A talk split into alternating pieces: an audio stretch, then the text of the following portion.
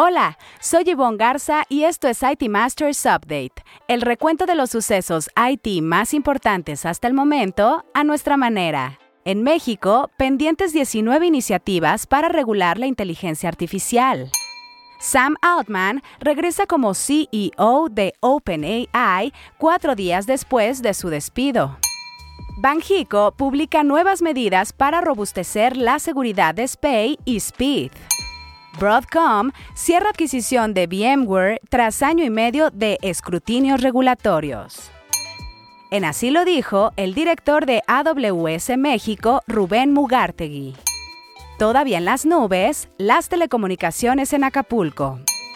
El Ayuntamiento de Sayula, Jalisco, es una de las historias innovadoras. Para el IT Masters Insight tendremos a Rubén Rosete, coordinador de informática y digitalización de noticieros de Televisa Univisión.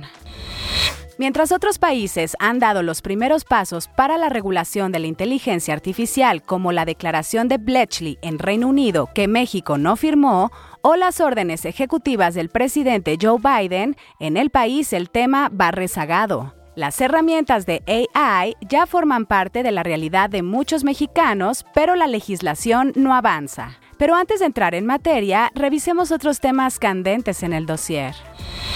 En cuatro días, OpenAI tuvo tres CEO diferentes y pareció estar al borde del colapso apenas un año después de presentar ChatGPT. Tras ser despedido por el Consejo de Administración, Sam Altman volvió a su antiguo puesto a mediados de la semana pasada. Las razones de su breve despido aún no son claras. Se habla desde un choque de visiones entre Altman y el Consejo, pues el cofundador quiere hacer de OpenAI un negocio rentable hasta un poderoso descubrimiento de AI que podría amenazar a la humanidad. Para su regreso, OpenAI reemplazó a los miembros del consejo, cuestionados por empleados e inversionistas. Ahora, Brett Taylor, el antiguo CEO de Salesforce, preside la junta a la que se sumaron Larry Summers, ex secretario del Tesoro de Estados Unidos, y Adam D'Angelo, cofundador y CEO de Quora. Seguiremos pendientes. Esta semana en Historias Innovadoras, donde le contamos acerca de un proyecto ganador de las más innovadoras, es el turno del Ayuntamiento de Sayula, Jalisco. Francisco Iglesias, director editorial de NetMedia, nos cuenta. Con el proyecto Cartes, plataforma de edición cartográfica catastral en línea, el Ayuntamiento de Sayula, Jalisco logró la reducción de costos en compra de equipos de cómputo especializado, una disminución de pago de nómina de personal para visita a campo para validación de medidas de los predios, una respuesta casi inmediata sobre los trámites de fusión, subdivisión, fraccionamientos y segregaciones cartográficas, así como una mayor rapidez al hacer un todo el proceso desde su ubicación. En casos de edición cartográfica, la clasificación y puede hacerse entre 3 y 10 minutos. Liderado por Diego Isaías Martínez Hernández, director de Catastro Municipal, el proyecto es uno de los ganadores de las más innovadoras de NetMedia. Para Cartés, plataforma de edición cartográfica catastral en línea, el Ayuntamiento de Sayula, Jalisco, destinó 2 millones de pesos. El proyecto consiste en una herramienta para la edición de cartografía catastral en línea mediante una plataforma web que agiliza el trazado, vinculación e incorporación de nuevos elementos de una manera práctica, rápida y sin costos de licenciamiento o equipos robustos para la misma. En solo seis meses se pudo hacer la vinculación de 85% de la parte urbana del municipio, lo cual cambió todo el flujo de operación catastral al ingresar primeramente por cartografía para dar mayor certeza en la ubicación y cobro de servicios catastrales. Muchas felicidades al Ayuntamiento de Sayula, Jalisco, por ser una de las historias innovadoras 2023. En la gustada sección que esto y que lo otro, Año y medio de escrutinios regulatorios fueron necesarios para autorizar la compra de VMware por 69 mil millones de dólares por parte de Broadcom. La última aprobación fue la de China. Las acciones ordinarias de VMware dejaron de cotizarse en la Bolsa de Valores de Nueva York. El acuerdo alcanzó una suma similar a la compra de Activision Blizzard por parte de Microsoft, considerada la operación más grande entre tecnológicas y con respecto a esta tardó cerca de dos meses menos en cerrarse por temas regulatorios. La adquisición de VMware fue la decimosegunda que lidera Hock Tan, CEO de Broadcom quien era CEO de VMware, Raghu Raghuram, anunció que ahora será consejero técnico de TAN e informó que VMware se dividirá en cuatro: VMware Cloud Foundation, Tansu, Software Defined Edge y Application Networking and Security. A partir de abril de 2024, todas las instituciones participantes en el sistema de pagos interbancarios en dólares o SPID deberán contar con un director de ciberseguridad o CISO. La medida destaca entre las tres circulares que publicó el Banco de México o Banjico en el Diario Oficial de la Federación relacionadas con el fortalecimiento de la seguridad tanto para el sistema de pagos electrónicos interbancarios conocido como SPAY como para el SPID.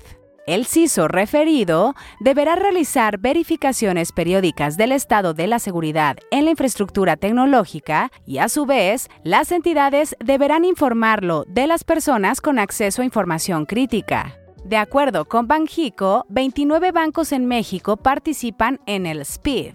Para el SPAY, Banjico agregó nuevas definiciones como ciberresiliencia, centro de datos e infraestructura de cómputo. Todavía en las nubes está el restablecimiento al 100% de las telecomunicaciones en Guerrero. Aunque los operadores habían anunciado un aumento en el porcentaje de sus coberturas, ninguno ha dicho hasta ahora que sus servicios se han restablecido por completo. El Instituto Federal de Telecomunicaciones tampoco ha compartido un reporte más concreto sobre las fallas y su recuperación. El mapa de disponibilidad de cobertura dejó de actualizarse a finales de la semana pasada, pese a que aún había muchos puntos marcados en rojo o cobertura regular.